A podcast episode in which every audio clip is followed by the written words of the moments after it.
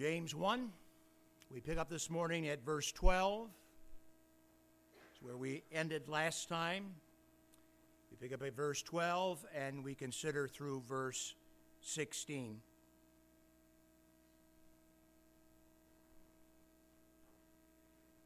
Blessed is the man that endureth temptation, for when he is tried, he shall receive a crown of life, which the Lord hath promised to them that love him. Let no man say when he is tempted, I am tempted of God, for God cannot be tempted with evil, neither tempteth he any man. But every man is tempted when he is drawn away of his own lust and enticed. Then, when lust hath conceived, it bringeth forth sin.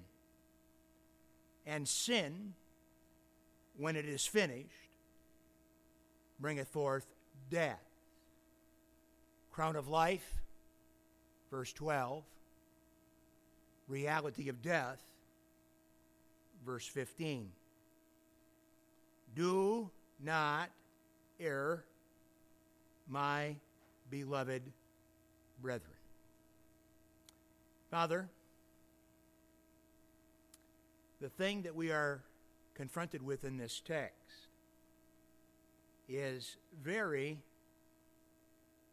be much beyond our comprehension concerning you in your purity, in your holiness, in your righteousness. We cannot get our minds completely around the fact that in you, our God, is no evil inclination.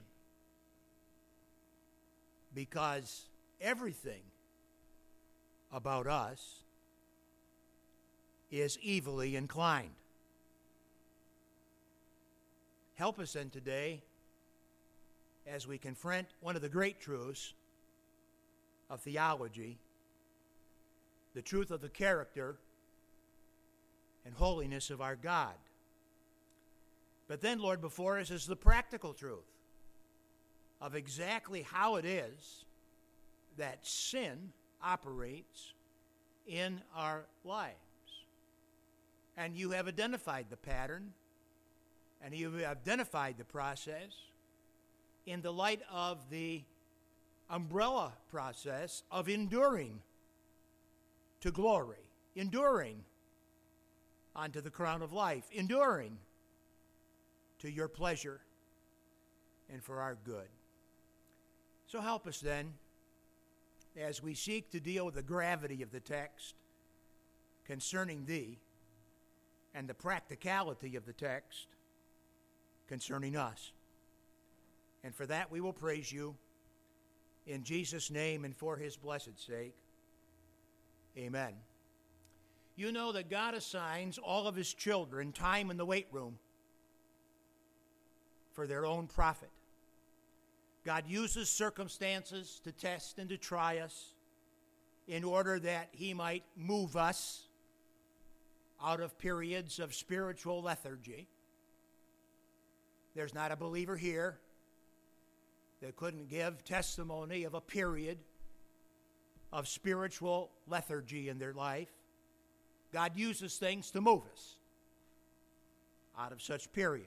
God uses things to mellow us so that we do not uh, make mountains out of every molehill and treat every little bump and scrape as if in need of major surgery. I can't help but think about being a young pastor. You know, when I was serving the Lord in the days of my teens, with a clear focus that God had called me to preach and starting to preach a little bit. Oh my! When I preached as a teenager, everybody, I mean everybody, I mean every single person thought it was great. And when I was in Bible college and I preached, everybody, I mean everybody, thought it was great. When I became a pastor, I met people for the first time who did not think it was great.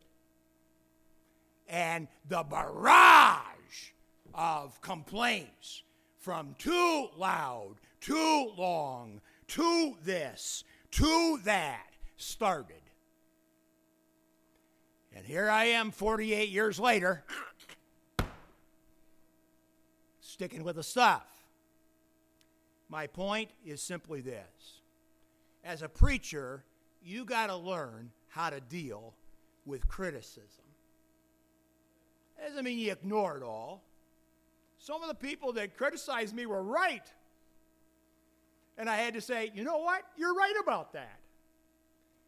But an awful lot of what people said was just goofy and really evidence of their sin, not mine.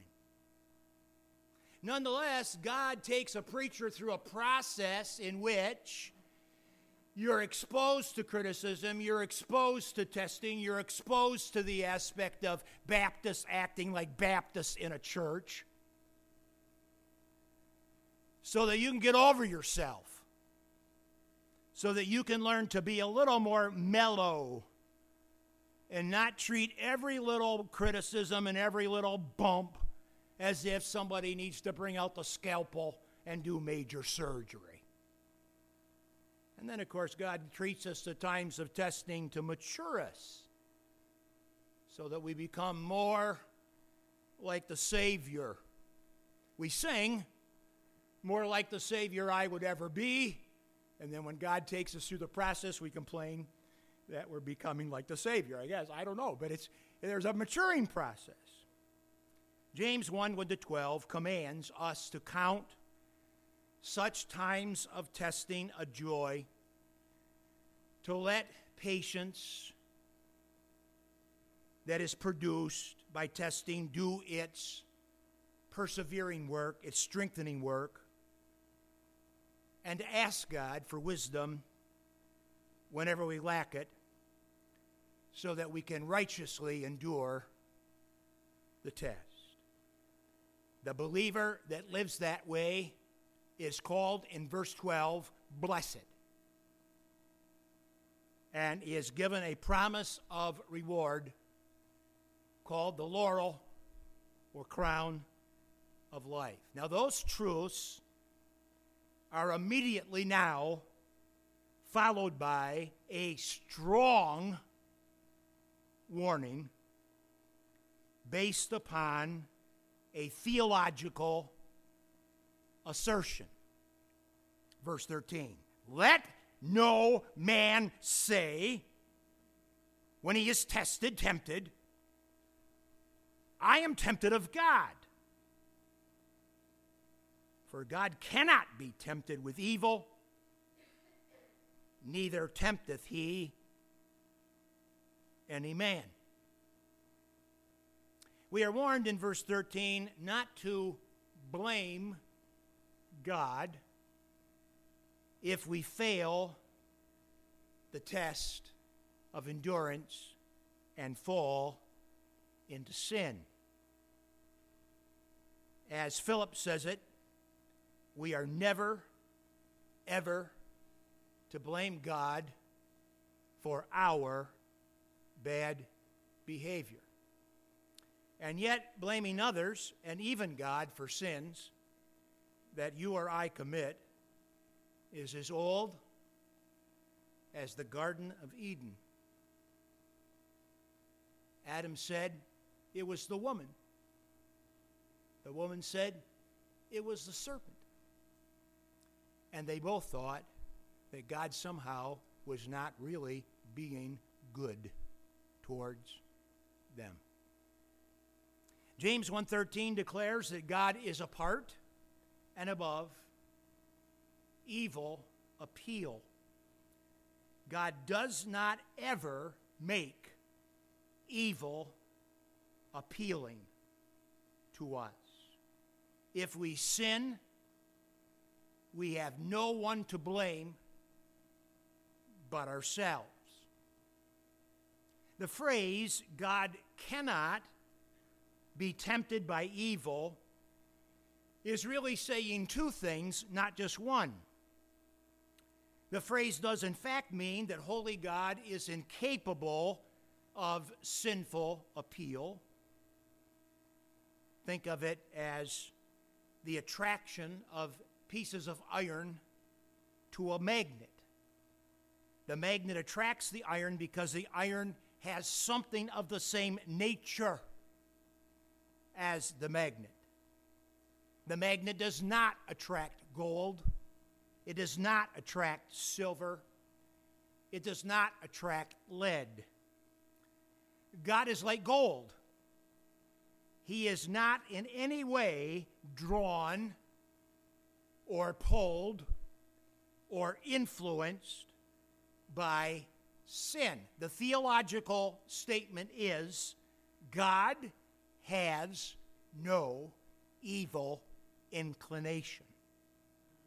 God has absolutely no evil inclination. No one should ever say, says the verse, that God is even indirectly responsible for evil. Now, the other element of indication in the statement, the theological assertion of verse 13, let no man say when he is tempted, I am tempted of God, for God cannot be tempted with evil. The other side of that last phrase is that God uh, cannot be tempted of evil, uh, and it's to play upon the aspect of the appropriate pronoun that is inferred by the word evil.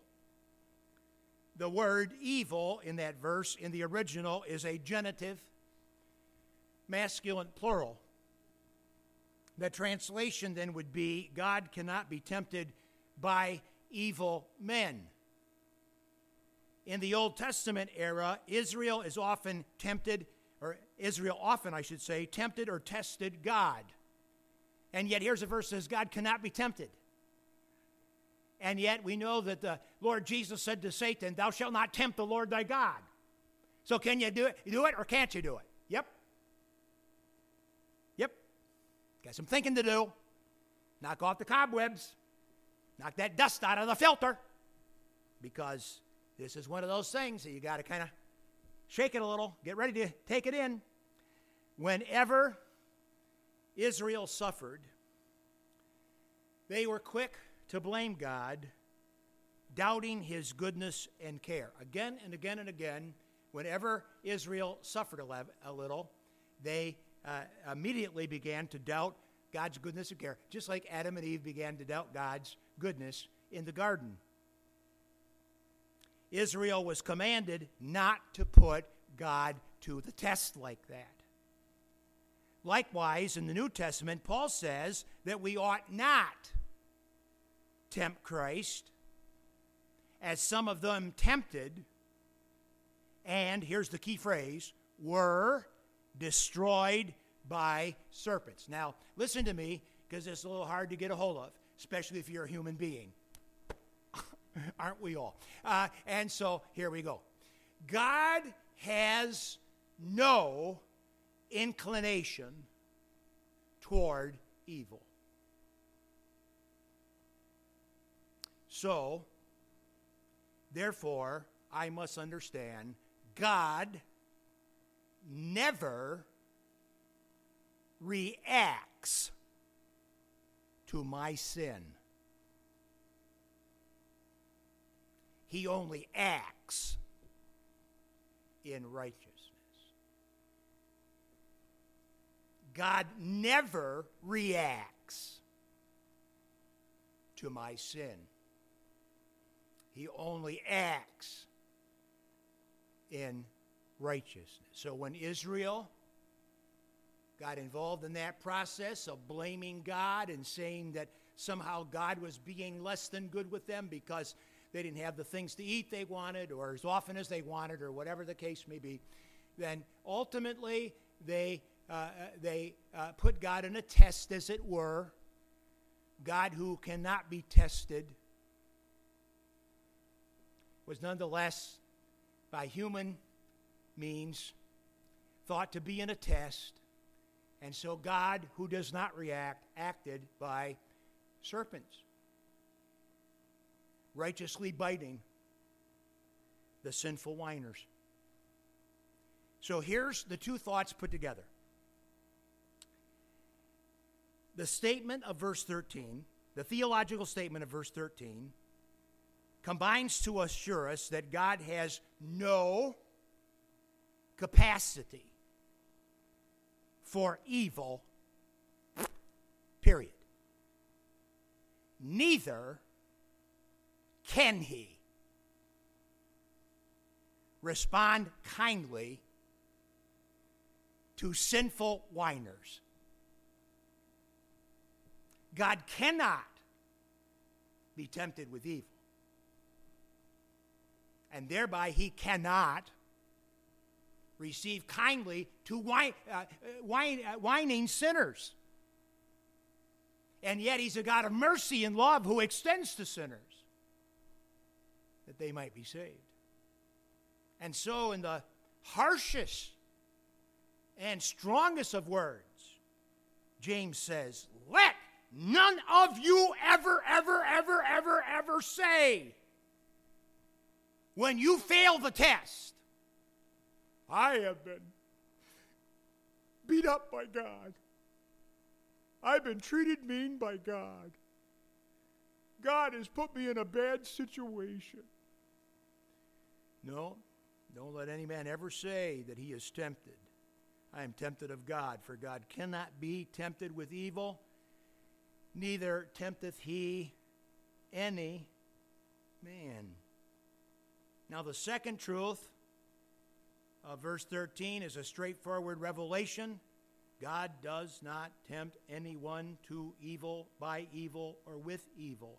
God's resistant training is never purposed towards sinful failure. God does not try to trip us up. He ought to be trusted and he ought to be sought. If you find yourself in the midst of a test and you think that you don't know how to go through the test without sinning, you should ask of God wisdom, who will give to all who ask him liberally, that you might pass that test.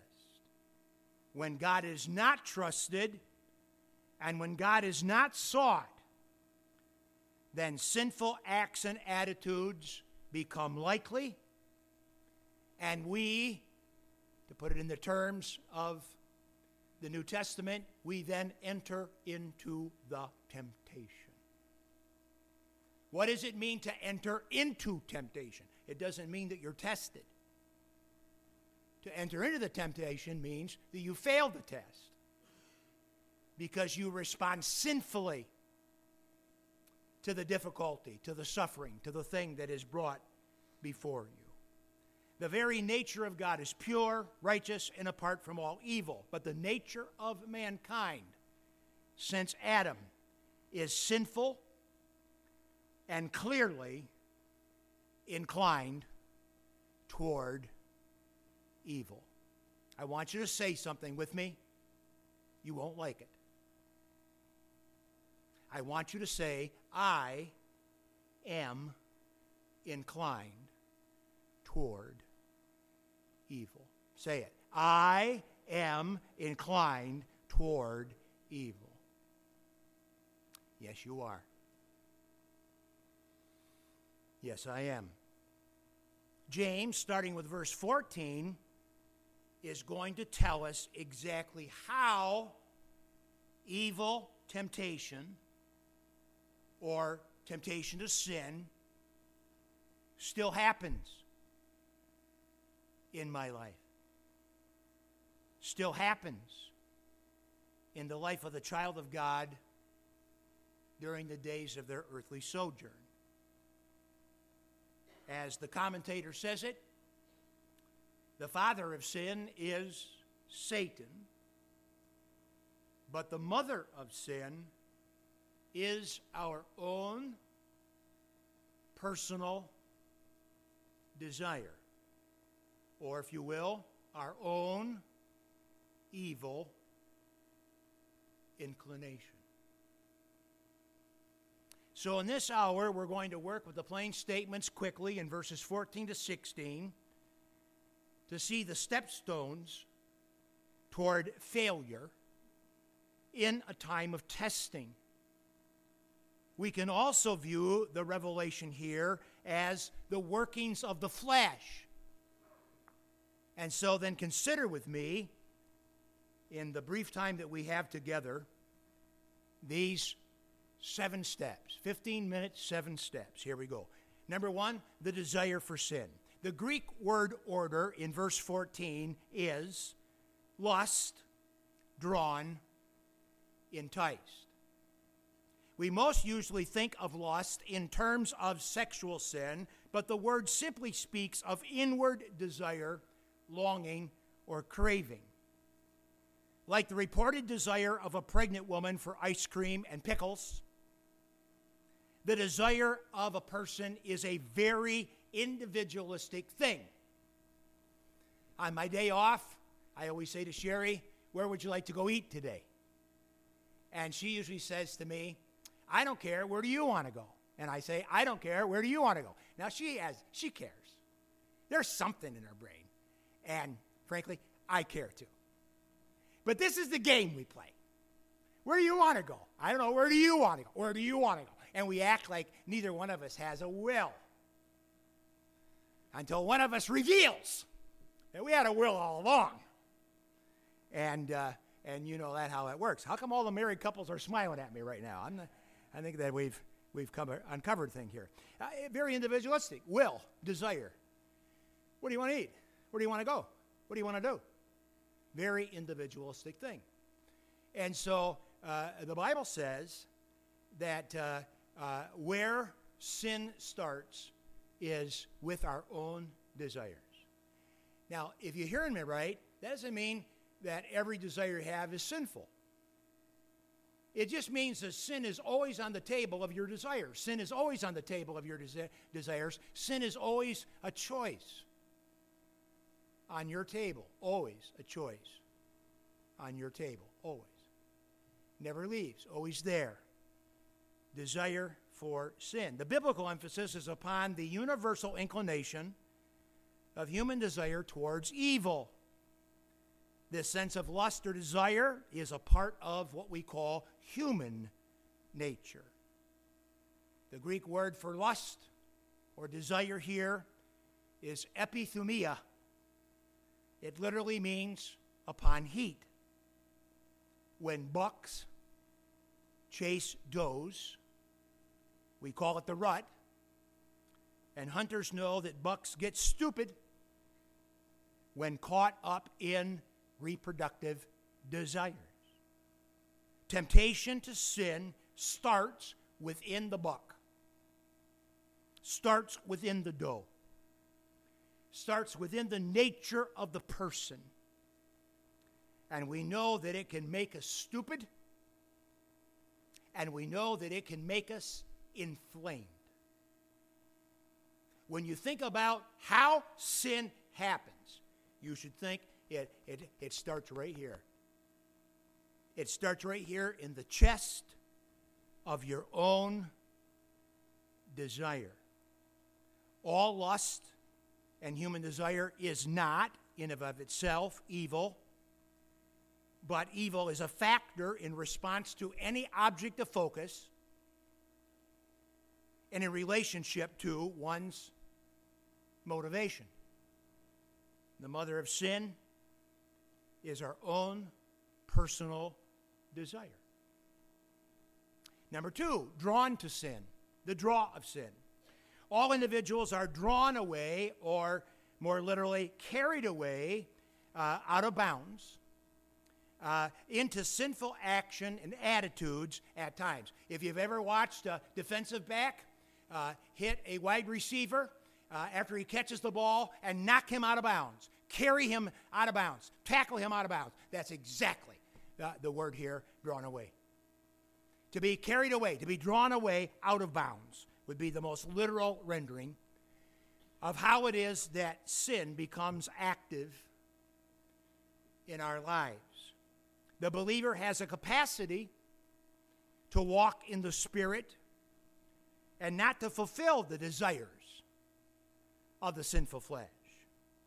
The believer is enabled to count a time of difficulty joy, to let patience have its perfect work, and to pray for wisdom, resulting in faith and endurance.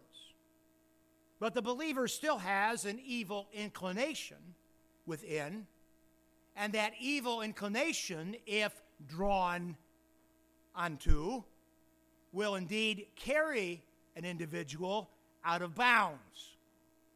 Unless, of course, they respond to that draw as instructed. You do not want to have God take away all of your desires, but rather to sanctify your desires in grace and truth.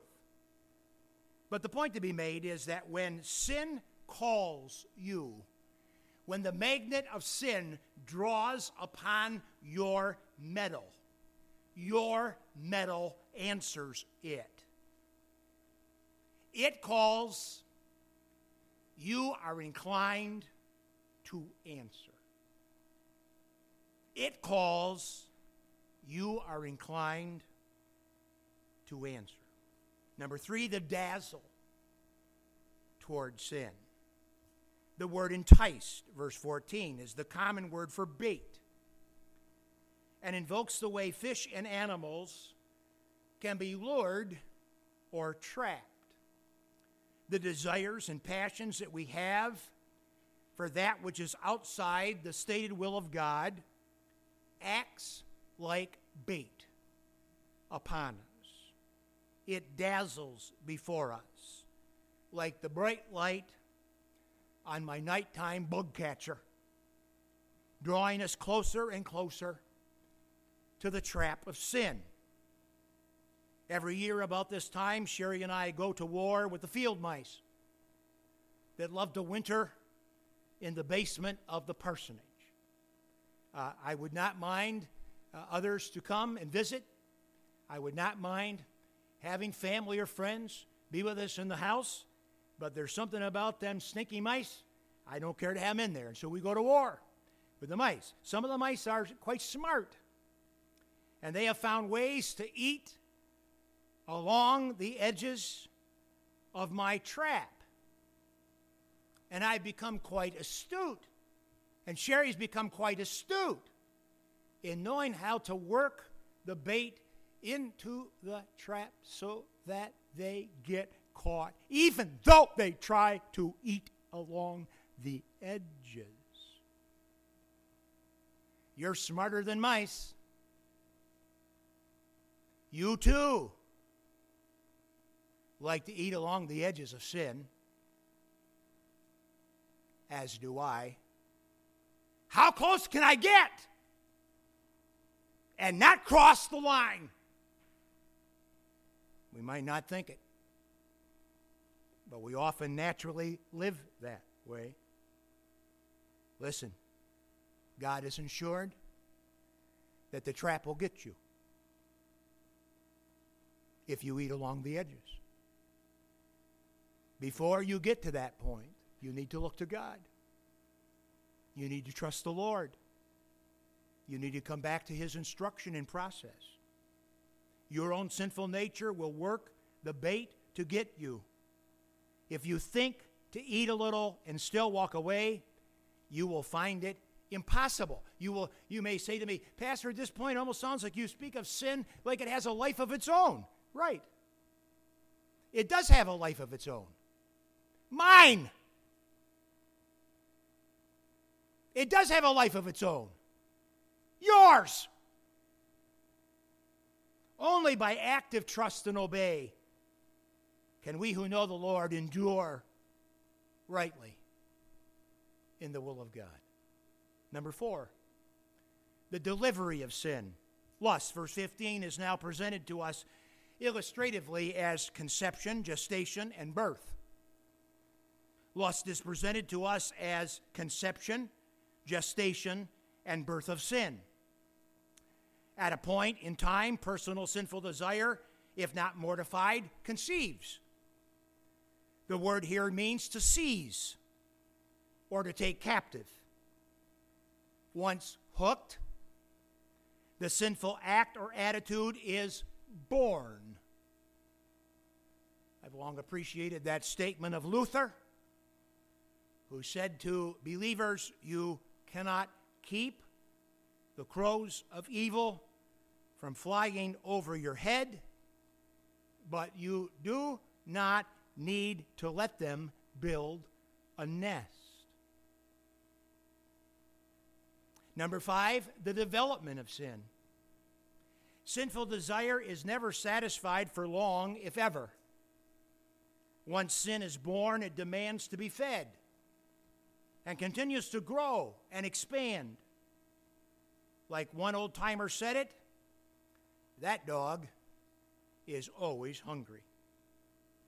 The self propelled mower of sin can be stopped by the believer at any moment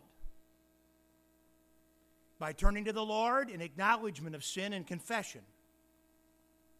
Forgiveness and cleansing are always a single, sincere prayer away. But if not prayed, sin bringeth forth death. Number six, the death result of sin. That self propelling sin if unchecked, will continue to mature to the point of death. Grown up sin always ends in death. It might be the death of a marriage, it might be the death of another relationship on earth, it might be the physical death of a believer. The unsaved, in their trespasses and sin, will end in eternal death. But there is a direct line of connection between every single sin and death in some regard.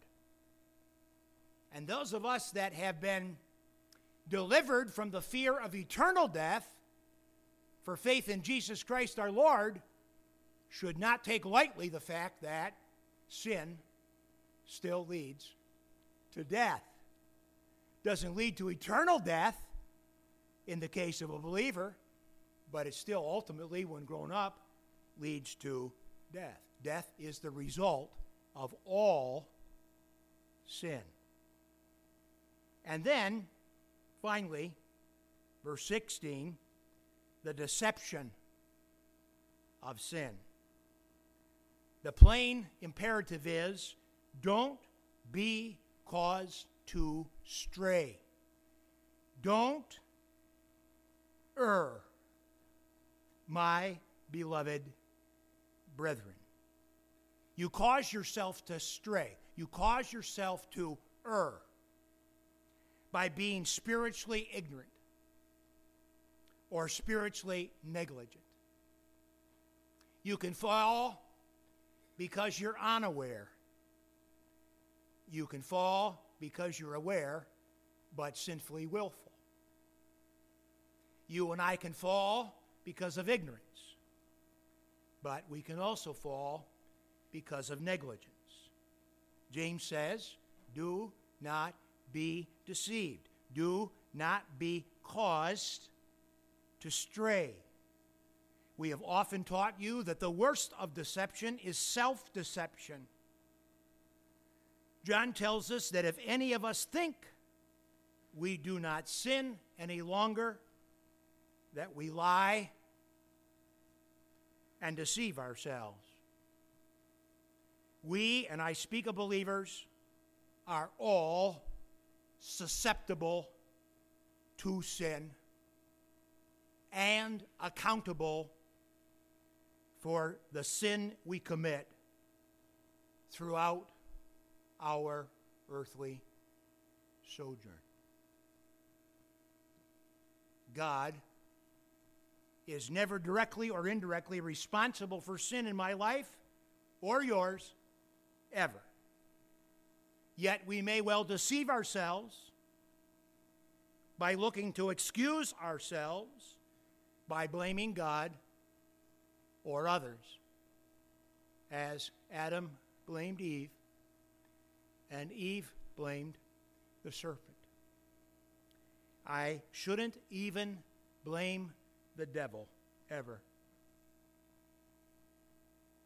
As a believer, I should never blame the devil for my sin, for the battle of sin is within my own life. The devil cannot make me do it. The devil cannot make you do it. For a believer to say, Oh, the devil, oh, the devil, is to be marked by a diversion tactic for the self, for the sake of self approval and pride. Don't blame the devil. If you fall, if you fail, confess your sin to God. It's your sin. You're the sinner. The fight is within you. The good news from the Bible is you don't have to fight alone. You can call for the reinforcement. You have the Holy Spirit within. You and I must confess our susceptibility to sin and our accountability in sinning. You and I ought to follow the instructions to endure. And when you do fail, then confess that sin, knowing that God is faithful and just to forgive that sin and to cleanse you from all unrighteousness. May God be glorified in our obedience this week. And all God's people say, Amen.